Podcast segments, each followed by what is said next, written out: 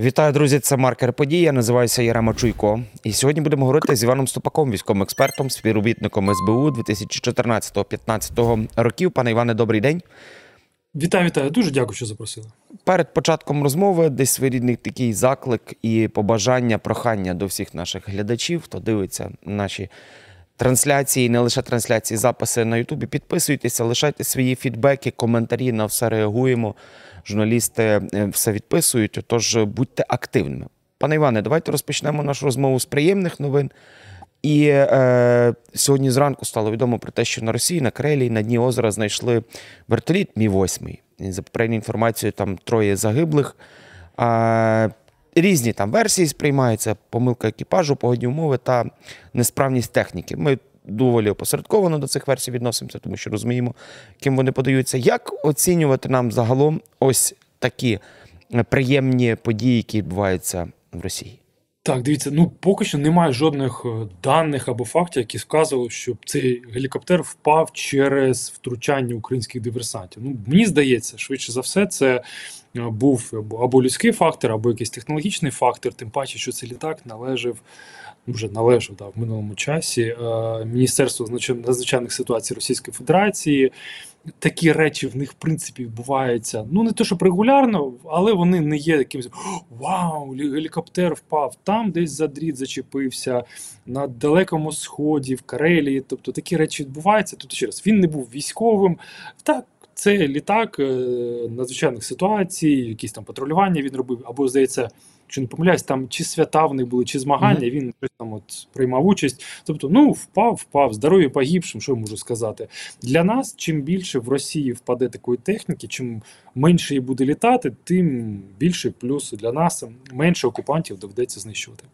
Ну, звичайно ж, приємно взагалі читати десь такі новини, тому що не завжди позитивні є, але ось це дуже позитивно. А ще позитивніше, як на мене, напередодні також відбулася і про те, що в місті Енгельс був розстріляний командир екіпажу стратегічного бомбардувальника Ту-95 майор Олег е, Стегачов. І що найважливіше, це те, що він був причетний до атак на Україну, е, до атак в Україні. Тобто можемо оцінити практично так розумію, що у всіх отаких недоумків, так, таких негідників, ось така доля чекає.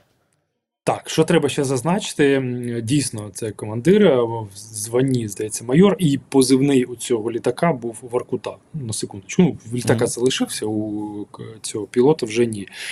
ГУР відзвітувалося, тобто жодних якихось там, не знаю, там, а, а може, все-таки це якісь внутрішні розбірки, а можливо, там не знаю, якісь кримі... пограбувати хотіли. Ну, слухайте, uh -huh. якщо ГУР рапортувала, то сумнівів бути не повинно, що це була цілеспрямована акція на знищення саме цієї людини.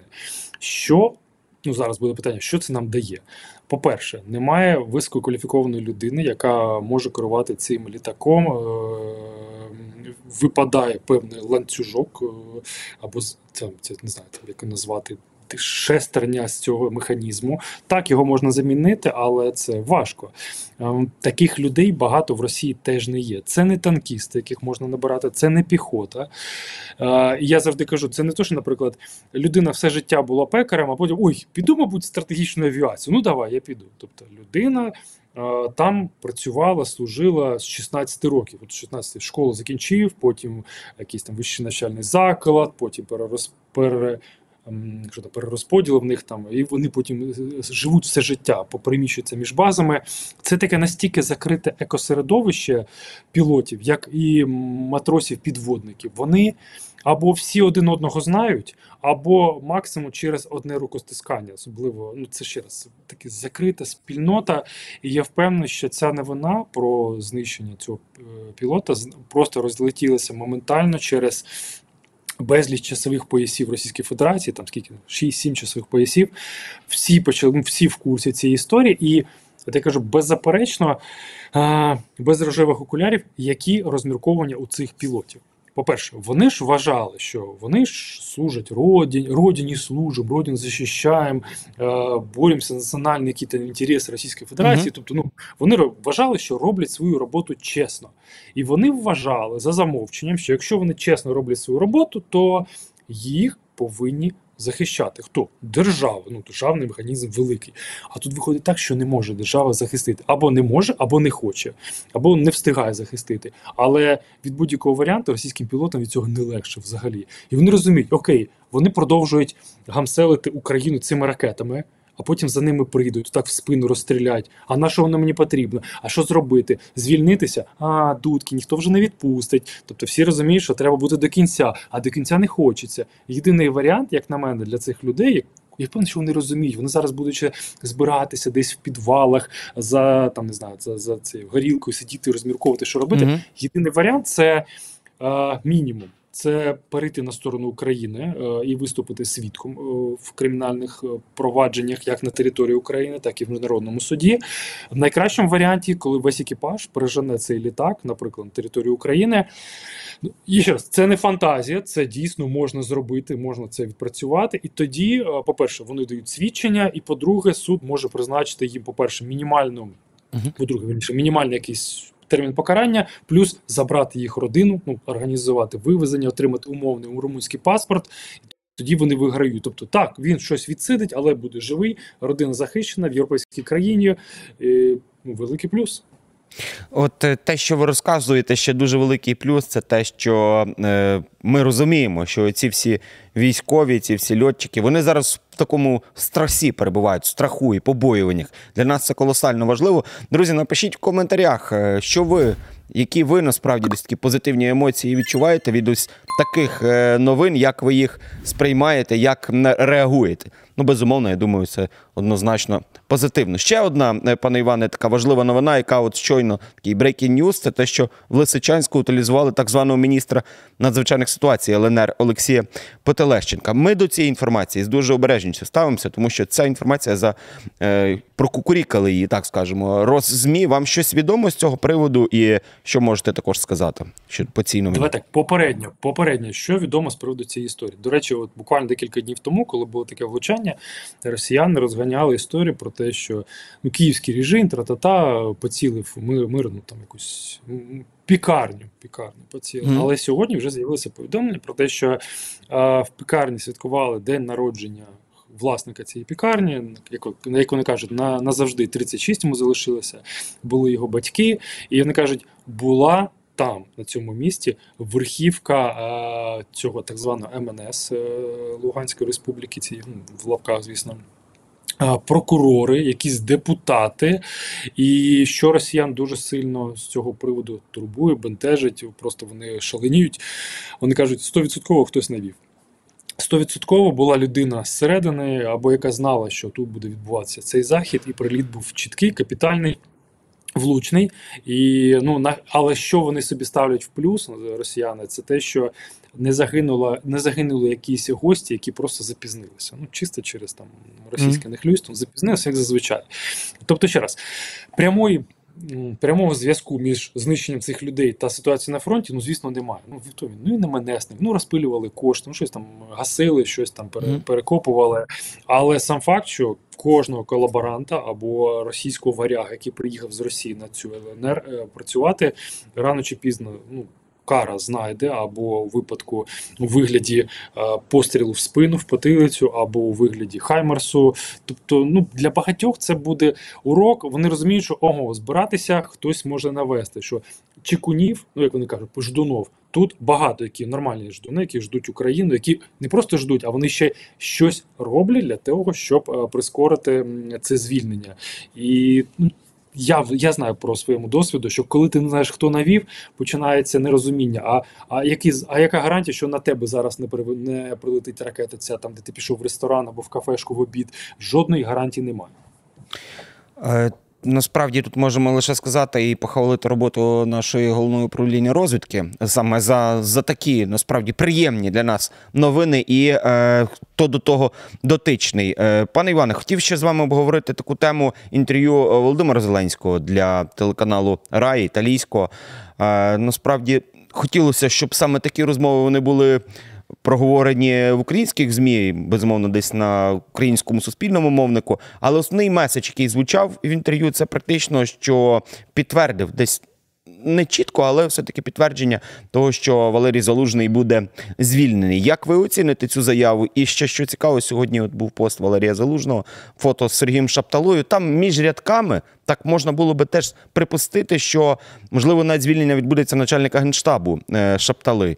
Е, в нього день народження сьогодні. Як ви оціните загалом ці події і оці заяви? Е, завжди підходжу до цієї до таких ось ну до цієї історії. Мгм. Там, президент, залужний, звільнення.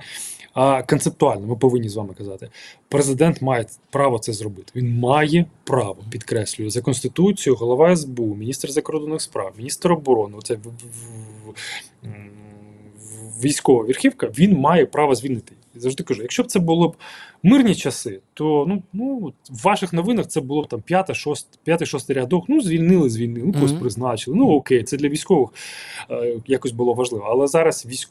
війна е, на у залужного надзвичайно великий рейтинг довіри. Ну найбільший, який тільки є в Україні. Не знаю, можливо, тільки у Бога більший рейтинг довіри. Мгм. А залужний номер два. Е, Просто так ну не можна звільнити. Треба комунікувати, треба пояснити людям, за що він звільняється. Ну, давай так. Е, концептуально, окей, наприклад, да, якщо я президент, я от маю на меті звільнити його. Я б міг би сказати так: ну, 5 хвилин брифінгу це можна зробити.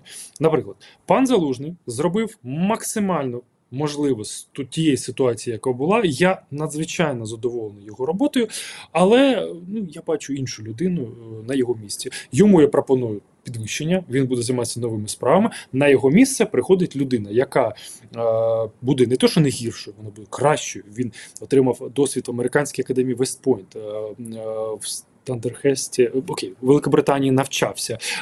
Радянського досвіду е, немає. Він взагалі повністю англомовний. Е, Тобто ну, і бойовий генерал, і військові поважають, і цивільні поважають. Все. І я впевнений, відсотків на 60 оця б напруга, вона знесла все, просто б її не було. Або як варіант.